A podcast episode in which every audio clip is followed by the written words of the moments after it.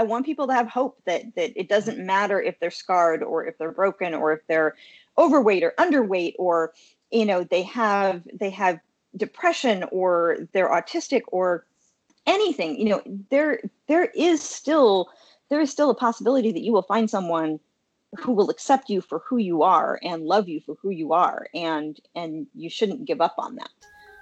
Welcome to Steam Scenes, the podcast about... Wait, hold on. Sure, sex is, well, sexy, but it's also sassy, and it's silly, and it's fun. For today's episode, we are joined by Patricia D.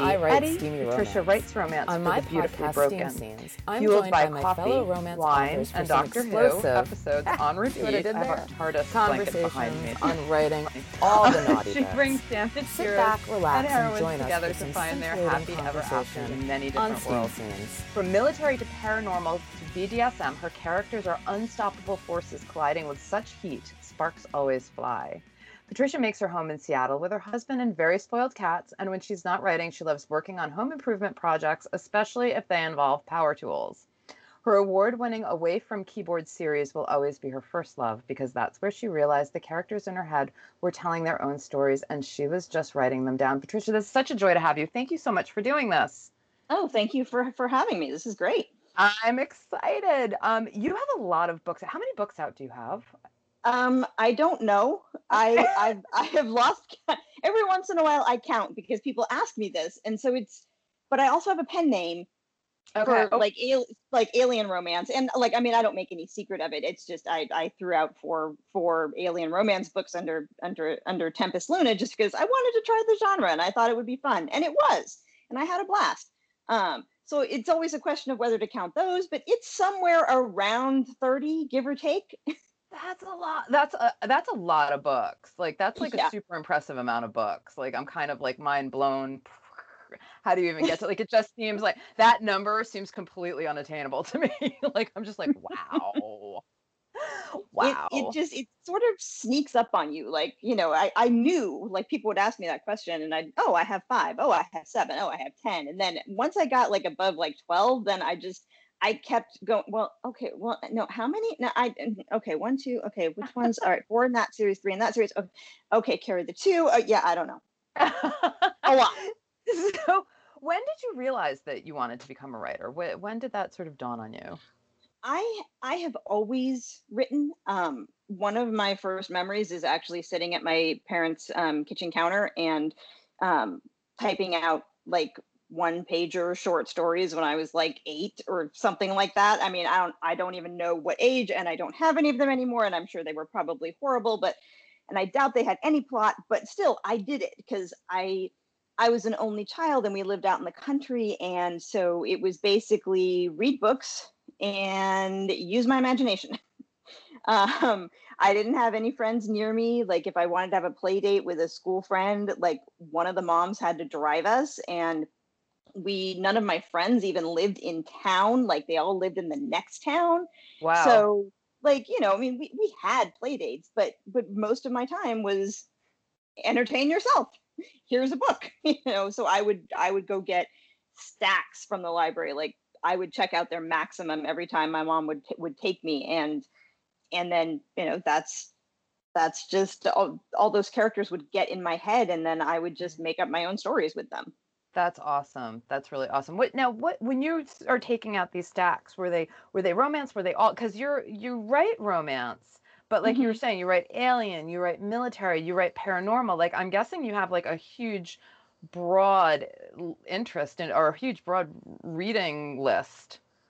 I I read a little of everything. Um, I I don't, about the only thing I don't read a lot of is historical romance, and and that really is just because so many times if I'm reading a historical romance, like something in them will like distract my brain. I have I have massive A D H D, and so then I'll go want to look go look up everything and like right. find out everything about what whatever this historical you know fact is or or event that happened, and so.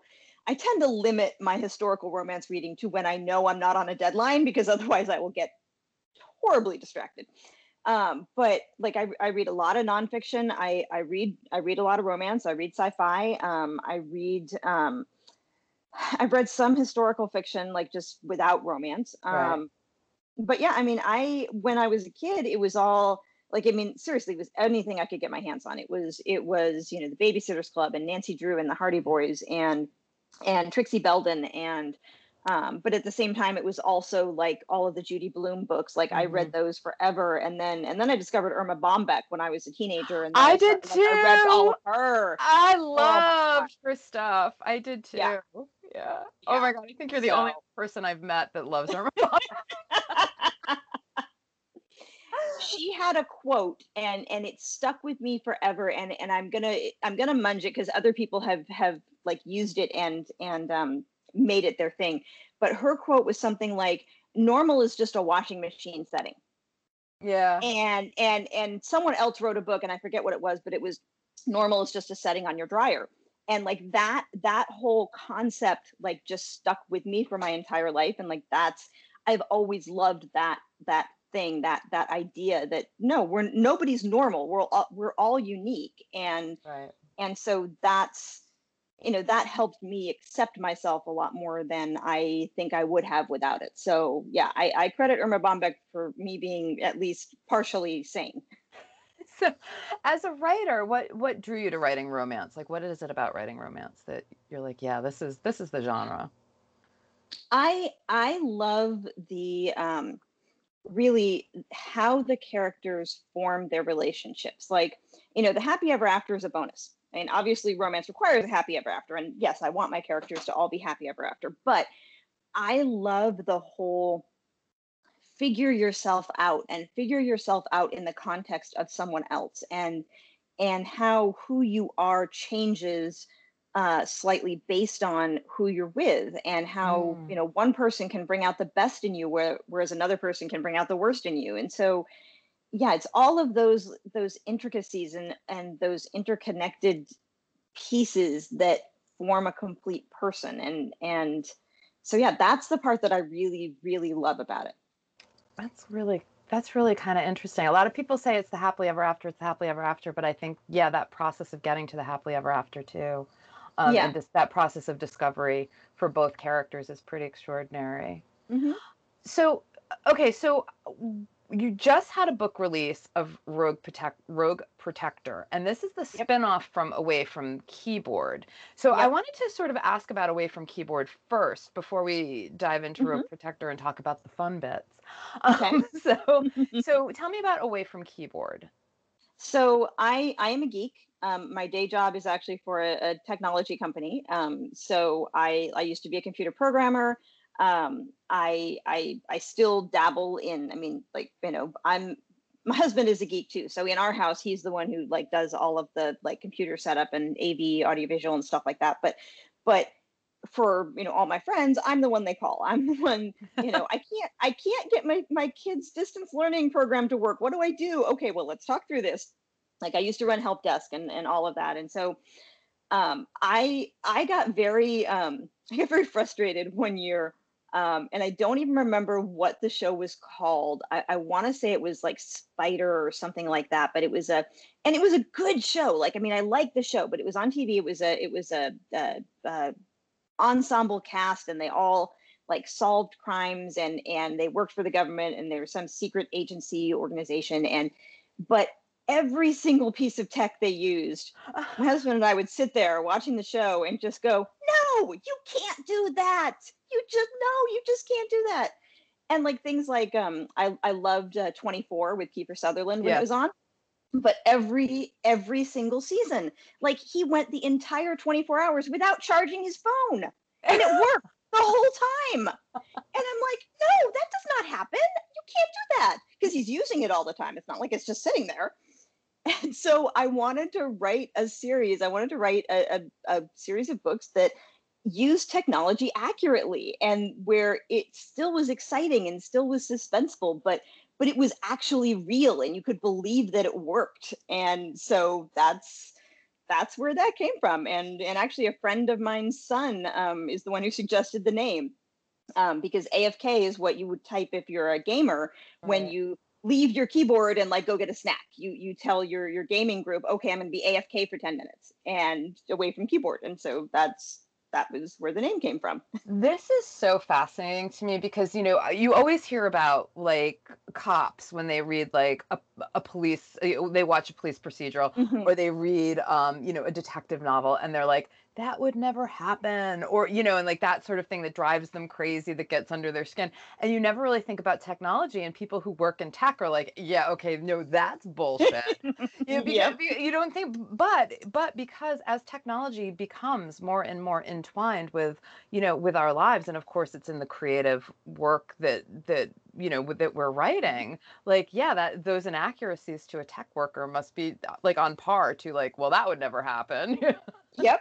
Pretty much, yeah. I mean, like, I, I yell at the T V the whole time sometimes. And, like, um, um, I forget, there's actually a scene in the first, um, is it the first book? Yeah, it's the first book in the Away From Keyboard series. Um, and I think the movie was Enemy of the State, um, which, again, like, I loved the movie. But right. I there were several times in that movie I was just like, no, that can't happen. That we don't have the technology for that now. Like, no, that... And I actually went and, like, described that scene in the book, and and and it's a pivotal moment for my my heroine and one of her best friends, is, like, they bonded over both hating the technology in this particular movie because it wasn't accurate. That's fantastic. Okay, so now we have, but now Rogue Protector is the spinoff. Yes. So why, like, why did you decide to do the spinoff? Well, it, w- it really was a couple of different reasons, and and some of them I think are silly, and some of them I think are real, and and or not silly. And um, part of it was I wanted, I just wanted. So with Away From Keyboard, all of the titles follow, or most of the titles follow, a similar pattern. It's a, a verb that ends in ing, a short, you know, a a, a a preposition, and then a noun. And it gets really hard to come up with names that fit that pattern over and over and over again and have them be unique. And I broke the mold for a couple of books in that series just because they had to be named what they were named. But at the same time, it was like, well, it, readers expect some form of simula- of um, similarities. And so I kind of wanted to break free of that a little bit.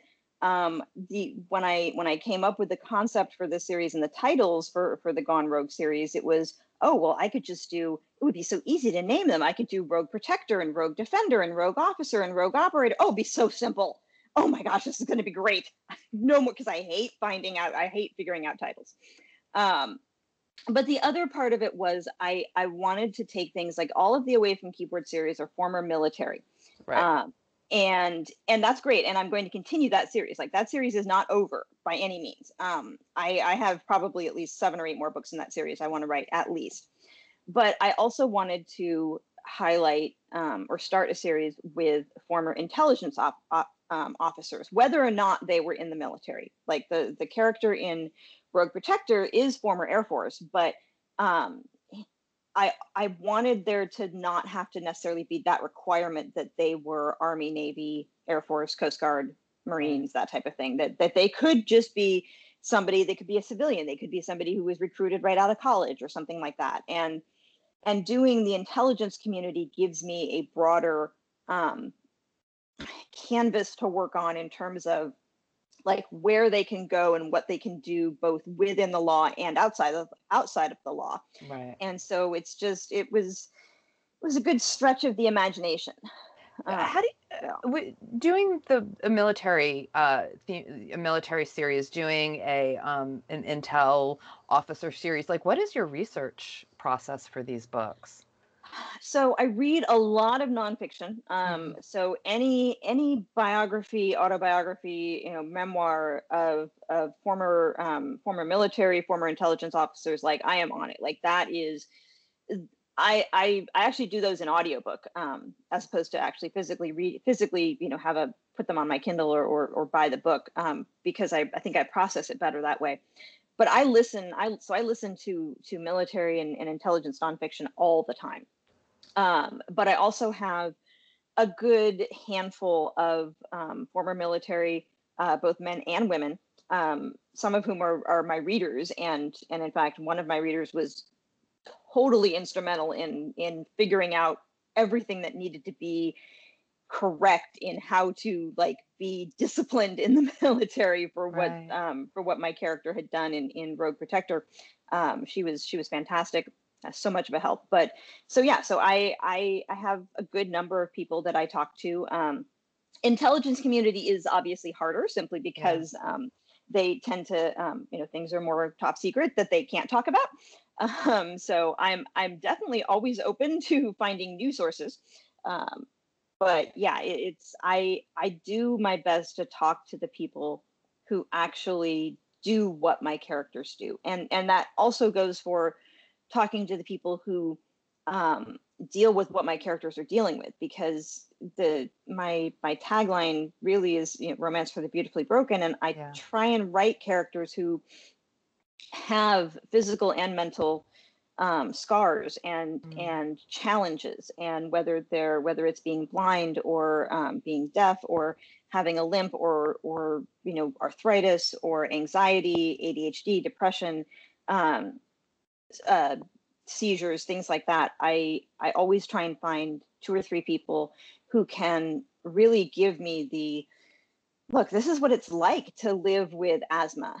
This is what I have to worry about. This is, you know, this is what it's like if you if you literally cannot see, like, or or all you see are shadows. This is how you go about your day. I I was I thought that that part of your work, it was so interesting, because obviously you have all these scarred, broken characters, and you're also writing them at their most vulnerable when you're, you know, mm-hmm. emotionally and physically vulnerable when you're writing Um, these intimate scenes with them. And so I'm curious, like, what first, what draws you to that characters, and then what is it like to have them in this, in, put them in these super vulnerable p- positions? So I, I have, I have a diagnosed anxiety disorder and P T S D, um, and so that was kind of what first drew, drew me to writing these characters, is that I knew I was dealing with things, mm. and that my reactions to a quote unquote normal situation didn't necessarily, like, other people wouldn't necessarily understand them. And so I wanted to try and do my best to help other people understand what it was like to be somebody with anxiety and be somebody with P T S D.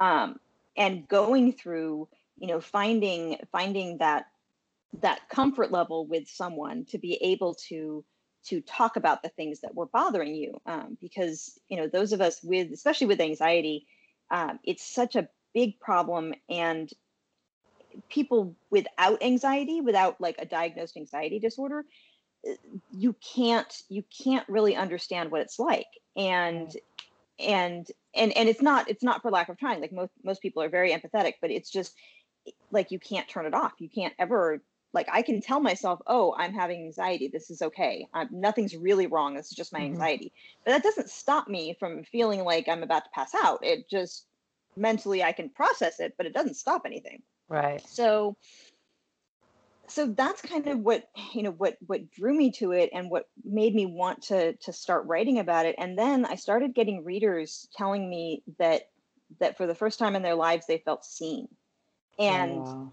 And that was, that was what just sort of cemented the, nope, this is what I'm doing for the rest of my life. This is, these are the characters I'm writing. This is what I, this is my calling. Cause I, I didn't feel seen for a really long time in, in, I, I wasn't diagnosed with either A D H D or anxiety or P T S D until I was um, forty. And so, wow. you know, I lived my whole life thinking there was something wrong with me, or knowing there was something wrong with me really, but never knowing that it was actually literally something wrong, like right. just feeling feeling weird and feeling not not normal. And and I remember the first like the first day or not not the first day but like the third day that I was on medication, I called a friend and I'm like, is this what normal people feel like? Is this what a human being feels like like every day, like like this level of, oh my, I can concentrate, I can do stuff? And she's like, yeah, wow, I never knew that. Like, so yeah, it just it, that it, I want people to have hope that that it doesn't matter if they're scarred or if they're broken or if they're overweight or underweight, or, you know, they have they have depression or they're autistic or anything. You know, there there is still there is still a possibility that you will find someone who will accept you for who you are and love you for who you are, and and you shouldn't give up on that. Uh, so, yeah, I love it. Absolutely uh, love that. Yeah. Okay, so We're all about the steam here, so let's get, let's get dirty. Okay, so what to you, to you, what makes a sex scene good? Whether you're reading it, writing it, like to you, what is your ultimate like? Oh yeah, this sex scene is this is this this is what drives it. It's it's the emotion. It's not it's not necessarily the physical actions. It's it's trying to convey the emotion without like going overboard on the words for the emotion, because you put too many emotion words in there and then it's not all about the sex, then it's about the love, which is, you know, good. Like, I mean, both both both aspects have have um have their place, but yeah, I want I want a sex scene to to have a purpose. Like, I don't want it to just be, oh wait, I'm writing a romance, I need a sex scene, let's throw one in. Like, there needs to be there needs to be a reason why it's there. And and I think a lot of mine start out as um, one character trying to like heal the other, or accept the other, or tell or convey to the other that they are not um, that that their being broken does not mean that they can't be loved. And so really in a sex scene, I, I want to see some character growth um, somewhere through it, but obviously like not, not a ton. Like, it's not their breakthrough moment of, oh my gosh, I'm okay because this person, this person thinks I'm okay. And maybe I really am okay. And all right, I'm going to, I'm going to go with that now. No, but yeah, there has to be that, that there have to, it has to be both, basically both, right. both emotion and, and the physical. Right. So in terms of, I don't know, you've written so many books at this point. I, I don't even know if you're going to be able to answer this, but do you remember what it was like to write your first one? Um, let's see. My first one, not, not really. I mean, yeah, that, I mean, it was so long ago. And see, I also, I wrote like probably ten books that I never published and never will, because I never finished them okay. um, before I ever finished anything and published it. So So my first one was really probably like, you know, fifteen years ago at least. And it was probably horrible. Um, and it probably wasn't even complete. In fact, I probably got halfway through and went, finish sex scene here. um, and then moved on, because I just, I do that a lot, actually. I mean, I do too. I mean, I, I think readers think we think we all love writing sex scenes. And, and as much as I do, because I mean, I am a romance author, there are times I'm like, I just can't write another sex scene right now. I just can't. Go back, write sex scene later, in parentheses, move on. Get to the end of the book. I'll go finish that, finish that up in a couple of days. there, it, I'm the slowest. Like, I can't, like, I will be able to knock out a thousand words in an hour, right? But if mm-hmm. I have to write an intimate scene, it'll take me four hours to get to seven hundred words. It's like, it, for some reason, it's just that sort of like, brings my process or grinds it to a halt. mm-hmm. Yep. You know, because yep. there's a there yeah. is a lot to think about when you're crafting yeah, it. There's a lot. Exactly. I mean, like even just the physical, like, okay, well, where is his arm? Or where's his other arm? All right, well, how's he doing that? Like, could he even do that? Oh my God. And like there there have been times I have literally like either gone to YouTube and searched for things or or gotten like drawn little stick figures or like, you know, literally laid down on my bed and gone, okay, well, if I put my hand here and then my other hand is here, all right, uh, uh, uh, honey, can you come help me for a minute? Okay, just put your hand there. No, don't do anything. No, we're, we're not actually, we're not actually having sex. I'm, I'm thinking, you know, no, yeah. put your hand there, just put your hand there and hang, hang out there for a minute. And you know, it's, it's like the, the, the unsexiest part ever, but yeah, that it's, there's a lot to think about. And cause like, I've read a number of sex scenes where I'm like, wait a minute, he would need to have four hands. He does not have four hands. This is not an alien romance. This is this is a human. How did he do that? So what is your process then for doing, for, for writing this? Like, because, you know, like I know for me, I do the choreography first, and then I need to go in and layer into the, the feelings and the emotions and stuff like that. What is your process? Um, it, it really changes per book. It depends on what mental state I'm in at the time. Um, the uh the staying home all the time and and the pandemic have have really sort of altered everything that I would have considered normal, yeah. uh, or everything that I would have that, that I used to do. And so really uh, it's I tend to I am not a write first, edit second type of writer. um mm-hmm. I I, I'm also an editor by trade, so I, I tend to edit myself while I write. Okay. Um, so it's it is um, it's a lot of get some rough stuff down, like just basic ideas. Okay, they're going to do this. You know, he's going to go down on her. She's going to then, you know, need a couple minutes, and before she goes goes to him, and she's not going to go down on him yet because she's not ready for that. So they're just going to have straight vanilla sex, and then they're going to fall asleep. And then the next day, okay, second sex scene, she'll go down on him. Okay, so there's that. So, like, you know, sometimes I'll just sort of sketch that out. But it really kind of depends, because when I start a book, a lot of times uh, I start it with a scene in my head, and that scene could be anywhere. It could be an action scene. It could be a sex scene. It could be a tender moment scene. It could be It could only have one of the characters in it, but a lot of times that scene is what I, I sort of base everything else around. And if it's a sex scene, then then by the time I get there, I know it so well that I just write the whole thing. Like, I know the emotions and I know the blocking and I know all of it, because, like, it's been playing on a loop in my head for three weeks while I wrote everything up until then. Right. So yeah, it really, it really varies. Okay, so I'm going to read a couple bits here um, okay. from from the scene uh, that you that you sent me. Can you set it up a little bit for us? Where are we in the book? So this this is Second Sight. This is um, this is book four from the Away From Keyboard series, and uh, the hero of this book, Dax, um, is blind. He was blinded uh, while a prisoner of war in Afghanistan, and um, so. Most people don't understand that that when somebody says they're blind, it's not like they can't see anything. Most people can see, have some form of vision, but still most most people who identify as blind have some limited amount of vision, whether it's they can see a little bit of light, or they can see some haze, or they can see colors, and it it there's it runs the whole spectrum. So Dax can kind of see, like, shadows. Um, so he can see movement, but he can't, like, see any details. It's, I describe it as, like, looking through a, um, a, a window that you've smeared, like, this really thick layer of Crisco on. Um, like, mm. so you, you know, you can tell if it's light or dark outside, but that's about all you can tell.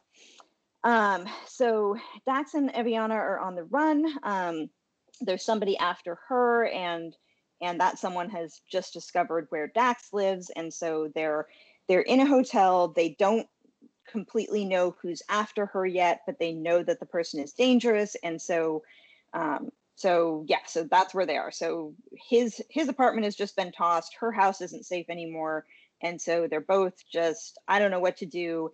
And and since they're in this hotel room, um the emotional kind of hook for this scene is that um Dax has always been very self-conscious about being blind, and nobody has ever really understood him um, and what he's going through. And Eviana just, like, she remembered from his apartment, like, where the toothpaste was supposed to go, because mm-hmm. if you know if you're blind, you, everything goes in a specific spot, and if it's not there, you can't find it. And so, you know, he has that emotional um, oh my god, this woman actually understands me, because she remembered exactly what order my toothpaste, mouthwash, and toothbrush need to go in.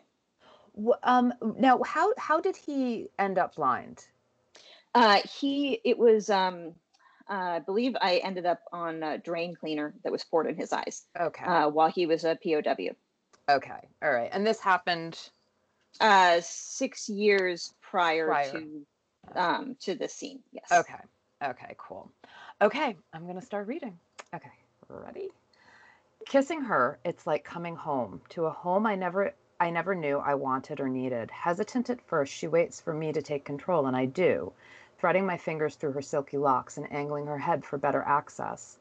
Tracing the seam of her lips, I wait for her to open for me. When she does, I let my tongue tangle with hers in bold, sweeping strokes, and the purr low in her throat tells me I haven't completely forgotten how to kiss a woman. The first hints of her arousal sent the air so sweet, I ached to taste her, but when she grasps the bottom of my t-shirt, my entire body tenses, and I pull back, panic dredging up all the ways I've played this scenario out in my head, and all the ways it could end very badly. Turn off the light, I wheeze. No, Eviana straddles me, and fuck, she feels so good with her sex pressed against my cock. Not unless it's hurting your eyes. I can't lie to her. Hell, that's the first thing they drill into you in Special Forces training. You do not lie to your team, ever. and Eviana is absolutely my team. You don't want to see me. Oh my God. All the feels.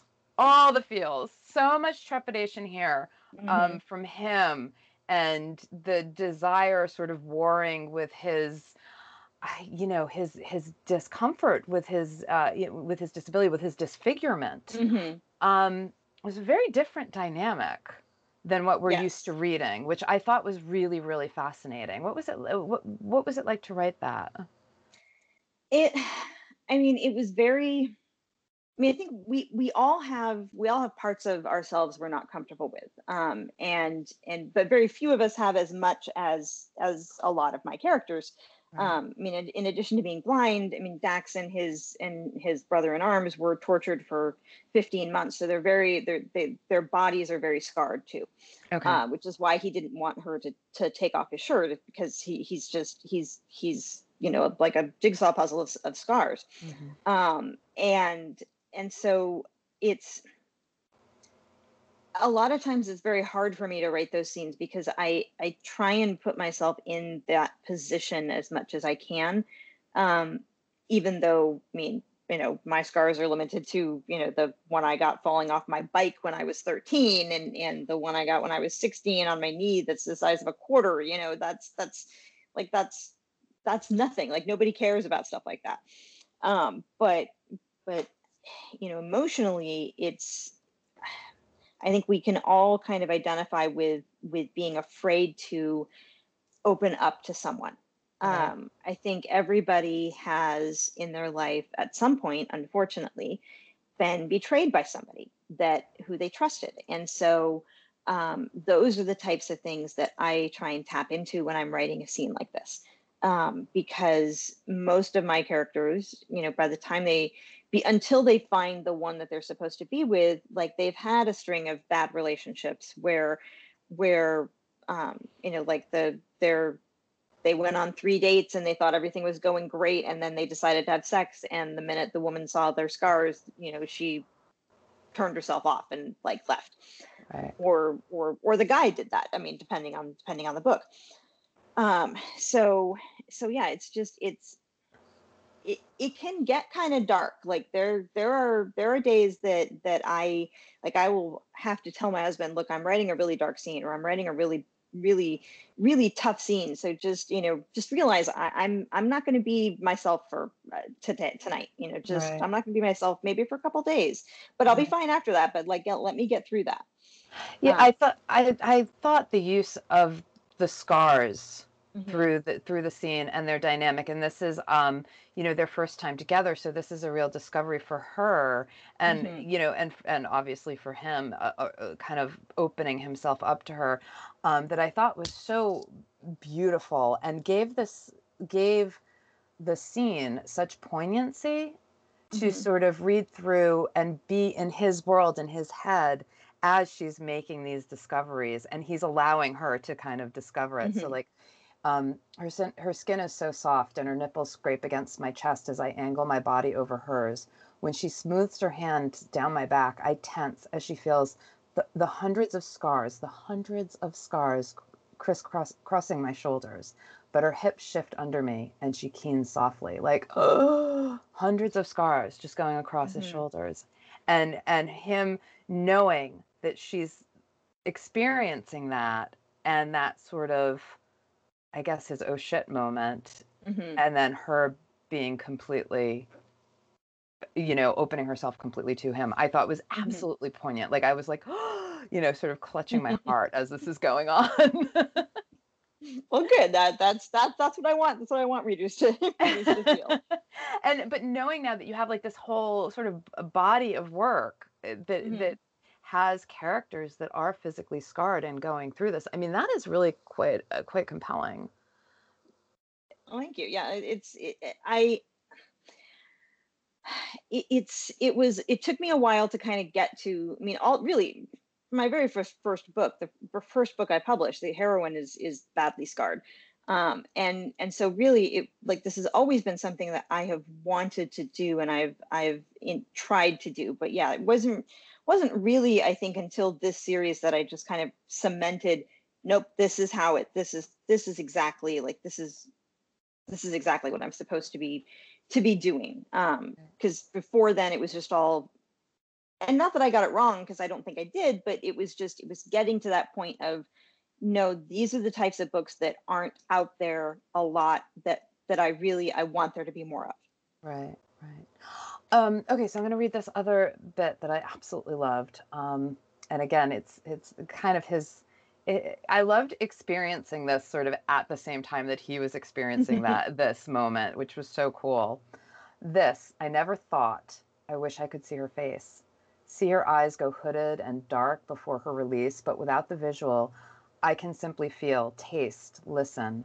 Swiping my tongue gently through her folds, it's all honey and slick heat.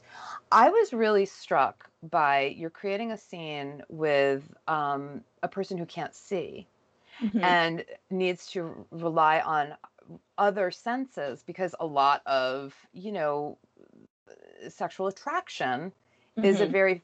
is a very visual thing. Mm-hmm. um, w- or it sort of starts with that. And here you have a character who can't see, who doesn't have the visual and is relying on other, um, other senses. And so I was wondering if you could talk a bit about that. Well, so luckily, fortunately, or unfortunately, depending on how you look at it, um, if, if I, if I take my glasses off, I am blind. Um, I, oh. I cannot, I cannot see really much of anything. Um, I like, I mean, I'm looking at my desk right now and I just took my glasses off and I can see my computer. I can see that there is a, a, a window on my computer, but I don't know what it is. I can't tell what it is. Um, I, I can see my, my cup of water. Like I can see where it is. And because I know where it is, I can, I can reach for it and I can grab it. Um, but like, I, I know there's a pen on my desk. I can't see it. Uh, that's wow. too small. It's just, I, I, I can't see that at all. And so a, a lot of, a lot of what uh, Dax sees is really similar to kind of what I can see. Mm-hmm. Um, I mean, his vision is definitely worse um, and his can't be corrected, but it, it, I, I have, when I wrote that scene, it was, I spent a, a long time just closing my eyes and imagining what, what I would do and how I would, you know, what I would rely on. And like when I, if I have to get up in the middle of the night and, you know, go pee or something, I, like, I don't, I don't open my eyes. Like, I mean, I don't need to, I know where everything is. Right. Uh, when, when my husband and I, I got together, um, I, I had to tell him, you can't leave anything on the floor. Like you just can't, you can't leave things on the floor in the bedroom, because if I get up in the middle of the night, I won't see them.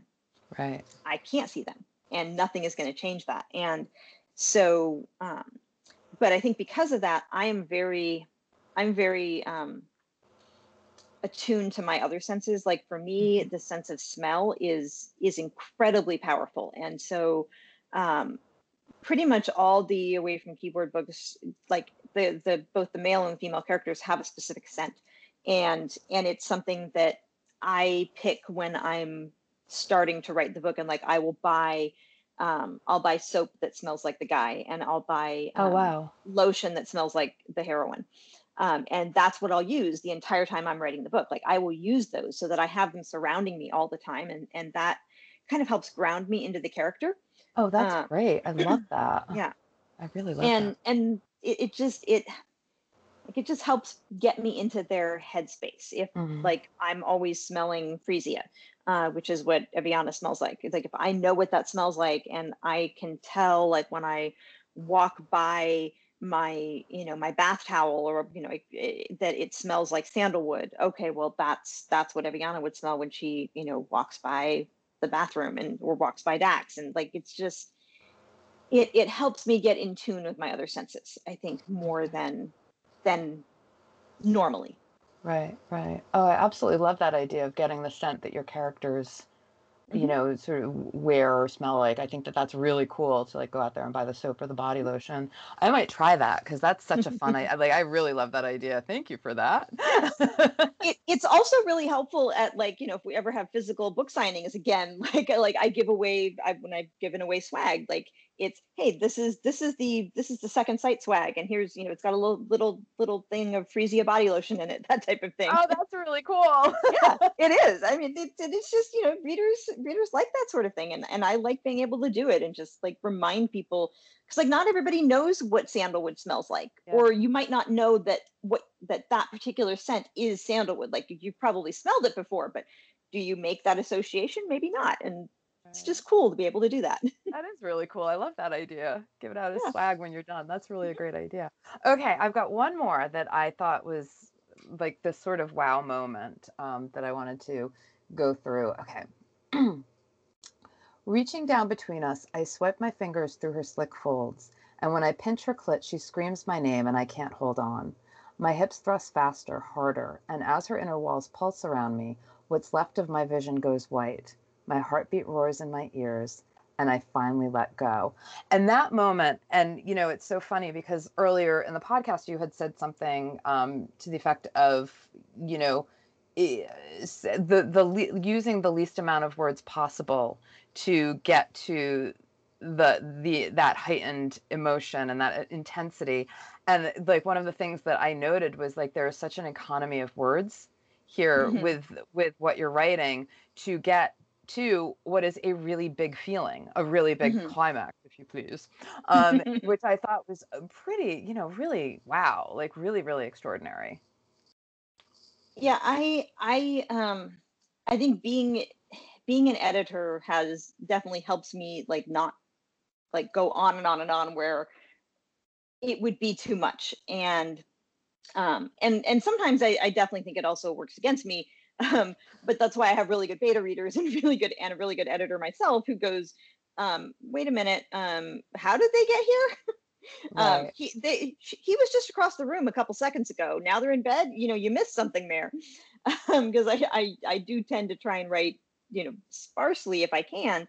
Um, but but again, a lot of it is just focusing on the emotions rather than than all of the physical details. Um, I forget who who the quote was by, and I'm now I'm gonna have to look it up because it's gonna bug me. But um, if if you've ever read Hitchhiker's Guide to the Galaxy uh, by Douglas Adams, mm-hmm.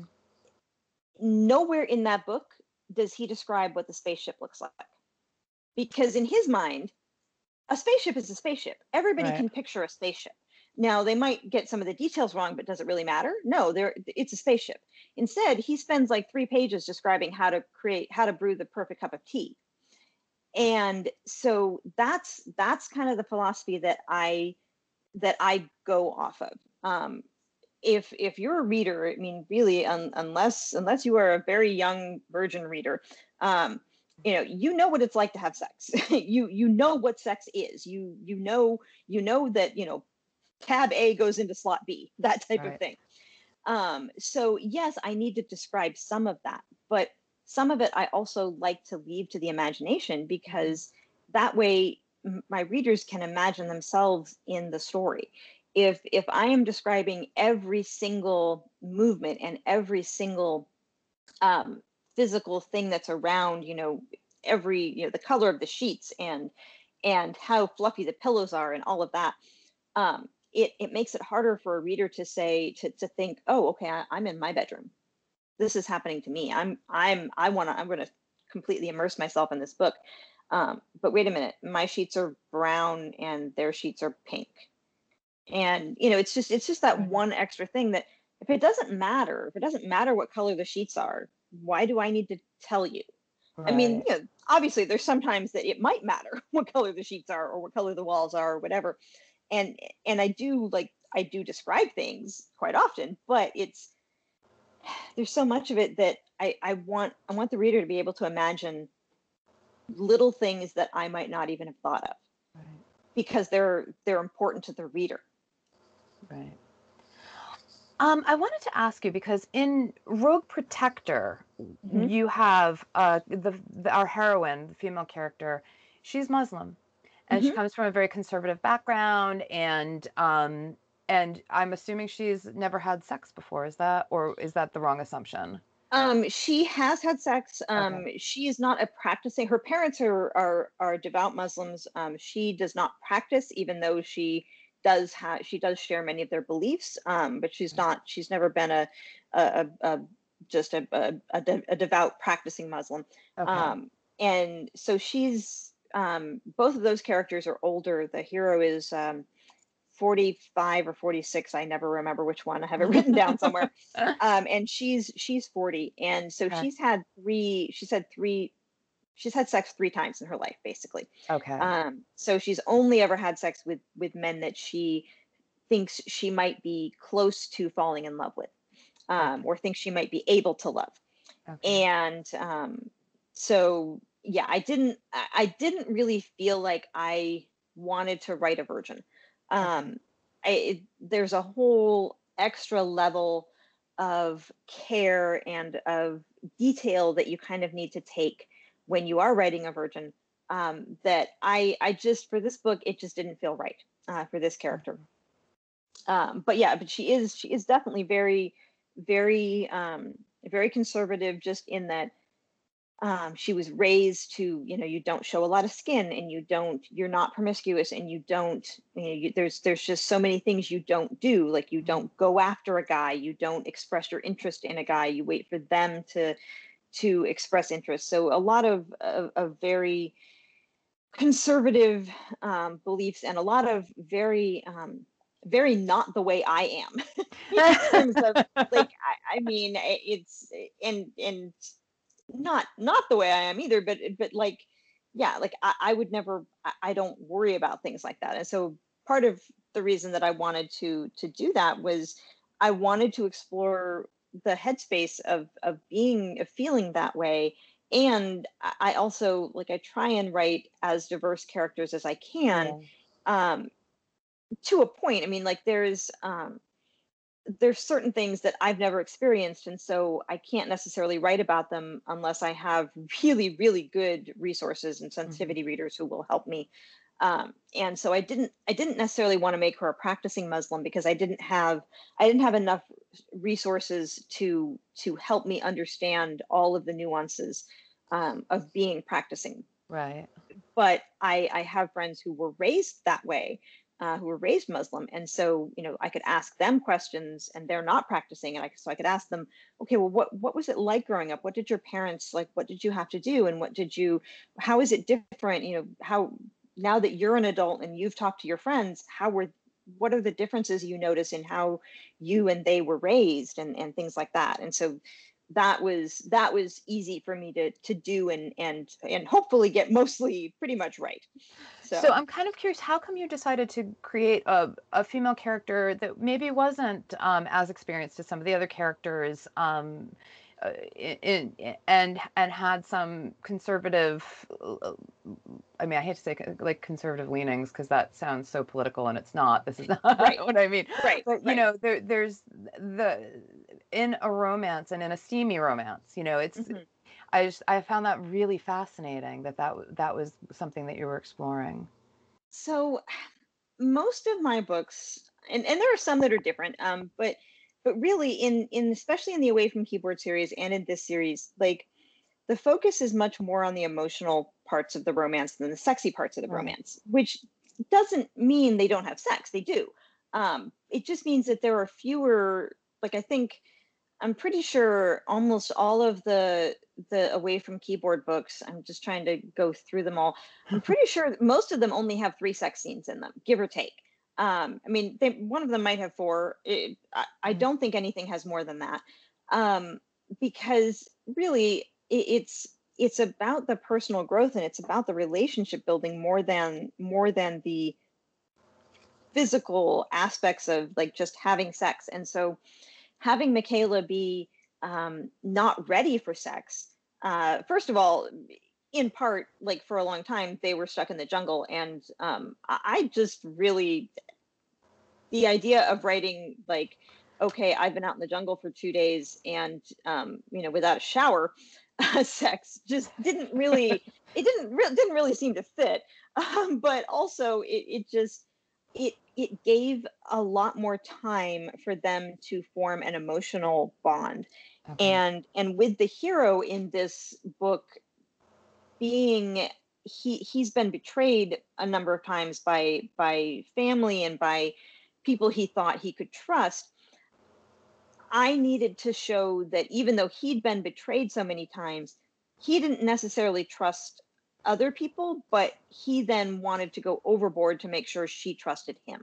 Amazing. And so having her be very tentative and unsure and and not ready for things that he thinks are second just second nature, like the, the there's the there's one scene when very early in the book where he answers the his hotel room door and he's not wearing a shirt, and she just kind of goes, oh my God, I, I just, you know, covers her eyes and backs away and and starts, you know, tripping over her own words because she's just not ready for that. Like, it's not like she's not opposed to it so much as it just is such a shock to her. Like, guys don't do that. Like, yeah. nobody, no guy has ever answered the door to, to my knock shirtless. Like, what do I do now? Oh my God. um, and so it just, it, it, it gave a good Um, opportunity for him to show that he was respectful and sensitive and observant towards what she needed at the time. Right. Amazing. Well, I loved the um, I loved the book. I loved the little excerpt that you provided uh, for me to read out, which I just absolutely extraordinary um, stuff that you're writing. Okay, where can readers find you? Uh, so pretty much everywhere. Let's see. Uh, my website is patricia d eddy dot com. Um, Most of my social media is Patricia D. Eddy, so um, Instagram, Twitter. Uh, Facebook, I think, is patricia d eddy dot author. Um, but let's see, I'm on Facebook. Uh, the Away From Keyboard series and the Gone Rogue series are on all uh, ebook retailers, so Amazon, okay. Kobo, Apple, um, Barnes and Noble, Google Play. Uh, I do have some books in Kindle Unlimited, um, mostly my paranormal uh, romances, but there are a couple of... Um, Uh, military romances in there too, from another another series. Um, I'm on BookBub. Yeah, I'm pretty pretty much everywhere, everywhere, but really, yeah, Facebook and in and Instagram are where I spend most of my time. Um, okay. So those are probably the best places to to find me. And then I have a reader group on Facebook um, called Patricia's Unstoppable Forces. So um, oh, I love it. Perfect. My my original tagline, and the one that, I mean, I still use it in a lot of places, uh, were when unstoppable forces meet immovable objects, sparks fly. Ah, so, perfect. Absolutely perfect. So. Patricia, thank you so much for doing this. It's been a real pleasure to read your work and have you talk about it. Oh, thank you. This has been a lot of fun. And, and just talking to another person in this time of... Uh, staying home has just been wonderful. It's kind of wild. I know. It's kind of crazy. I can go days without talking to anybody who's not in my immediate family these, these days. Exactly. Like, oh, you're another person? That's crazy. I know. Thanks, Patricia. Yep. All right. Thank you. I hope you enjoyed the episode. Sign up to get email alerts when a new one goes live at el greco dot rocks. And don't forget to five-star us on Apple or wherever you listen to your podcasts. Thanks for listening. See you next time.